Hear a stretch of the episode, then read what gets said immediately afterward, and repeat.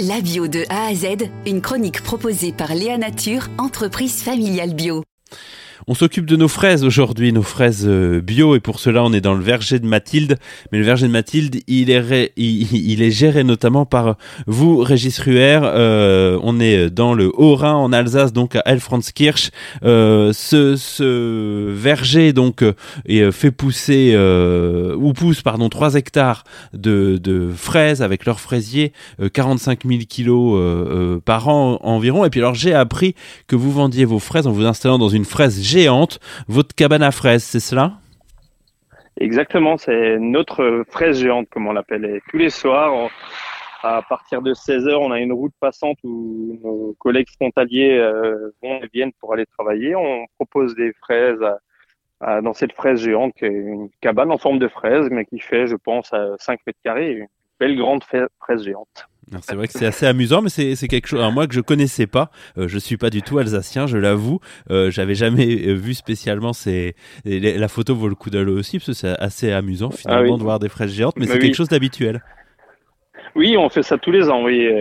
Et dans notre secteur, c'est fait par plusieurs producteurs de fraises, euh, même en Alsace, c'est pas mal, c'est assez répandu ces, ces, ces fraises géantes. Hmm. Donc c'est vrai que par chez nous, on voit régulièrement des fraises apparaître euh, maintenant et disparaître après euh, pour un an nouveau à partir de fin juin.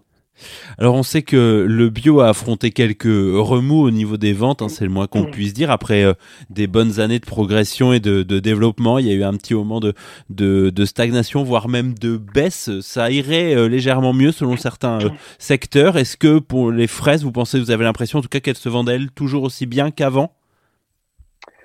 Ben, J'espère qu'elles se vendront mieux que l'an dernier, c'est certain, parce que euh, les productions étaient là, mais pas les ventes. Et globalement, personne ne sait trop expliquer pourquoi. C'était une défection du produit, peut-être. Les gens ne voulaient pas de fraises. Après, des fois, ça a été un petit peu anticipé, monté en mayonnaise euh, par les médias qui parlaient plus que de ça, que tout devient cher, etc.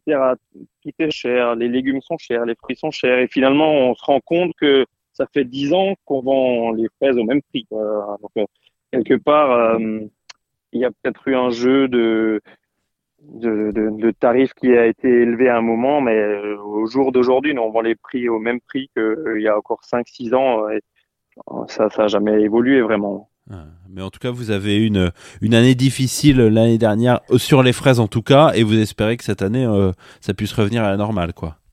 Ah oui, tout à fait. Oui. Après, comme dit, les, les, consommateurs, je pense qu'ils ont remarqué aussi que finalement, euh, euh, les produits avaient peut-être euh, un petit peu euh, évolué de tarif. Je sais pas dans, dans la grande distribution comment c'est. En mmh. tout cas, euh, par chez nous, les producteurs, moi j'ai plein de collègues qui font, qui ont des petits magasins de producteurs. Les, les, prix sont identiques depuis quelques années, et on est même surpris de voir que les gens ne viennent plus par crainte d'un prix et qui en fait est une, une fausse crainte quoi parce que on vend même des fois moins cher qu'en supermarché par chez nous.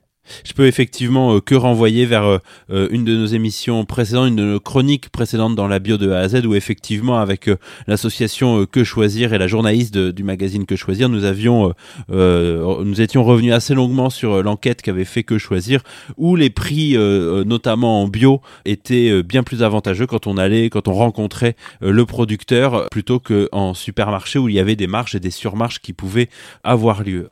D'une manière générale, les fraises, c'est un moment important la récolte, la vente euh, pour, pour le verger de Mathilde? Oui, oui, c'est sûr, oui, c'est un moment même très important. C'est quasiment 40% de notre chiffre d'affaires. C'est un produit qui est très fragile, très sensible, donc c'est un moment où on est toujours un peu sous tension. Et euh, c'est pas évident. On arrive, on peut, il faut, il faut vendre ce qu'on récolte. C'est quasiment fait à flux tendu. On récolte aujourd'hui on vend aujourd'hui, on récolte demain matin, ça part dans la journée, ainsi de suite. Donc euh, c'est pas évident à gérer au quotidien. Euh, on est content quand ça commence, mais des fois on est aussi content quand ça se finit. Merci beaucoup à vous, Régis Ruher. Avec plaisir. Merci. Léa Nature, fabricant français de produits bio en alimentation et cosmétiques, bénéfique pour la santé et respectueux de la planète. Léanature.com